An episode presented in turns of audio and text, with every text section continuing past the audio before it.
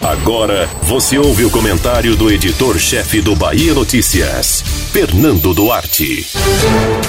Demorou um ano de amarguras para a economia para que o governo da Bahia tomasse uma iniciativa mais concreta para tratar de contrapartidas para as medidas restritivas. No mesmo dia em que São Paulo anunciou apoios a empresas afetadas pela crise, o governador Rui Costa compartilhou até de maneira descompromissada um pacote similar.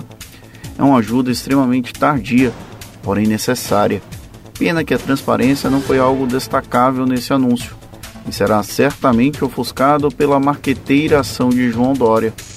Já não é novidade que diversos setores da economia baiana foram duramente afetados pela pandemia. As empresas varejistas ganharam um prazo maior para pagar o ICMS nos meses de março e abril. É um sinal de que, muito possivelmente, as restrições vão se alongar por mais tempo. Mas esse não é o tema daqui dessa coluna.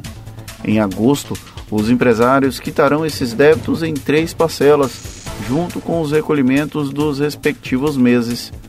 Tudo isso sem necessariamente termos vivido uma retomada econômica. É claro que o governo não poderia abrir mão da receita.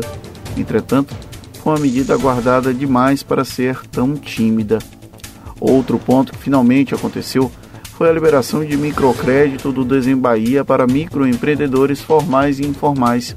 Esse programa poderia ter sido ofertado há mais tempo, pois as áreas de produção, comércio ou prestação de serviços que serão beneficiadas estão esperando por algum tipo de contrapartida desde o início das medidas restritivas, há exatos 12 meses.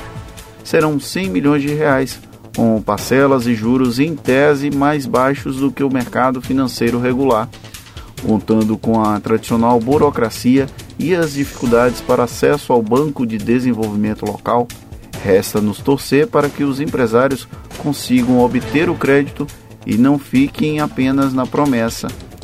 Ao invés de falar diretamente aos setores interessados e à imprensa sobre o pacote de medidas, deixando espaço para eventuais dúvidas, Rui optou por fazer o anúncio numa edição extraordinária do Papo Correria, programa nas redes sociais que ele apresenta sem um padrão de dia e horário ao longo dos últimos anos.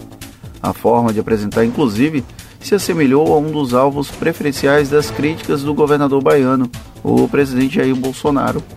Tal qual o ocupante do Palácio Planalto, que faz anúncios relevantes para a nação em um bate-papo com o povo, Rui trouxe um pacote tão importante como um pronunciamento público despreocupado se for a lógica de conversar diretamente com a população, talvez fosse bacana conversar com os potenciais beneficiários das medidas antes.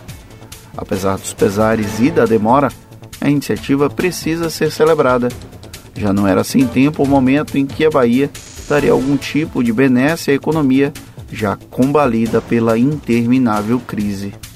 Enquanto a União e até mesmo a Prefeitura de Salvador tinham dado sinais de ajuda, só agora Rui resolveu tirar o escorpião do bolso do estado da Bahia.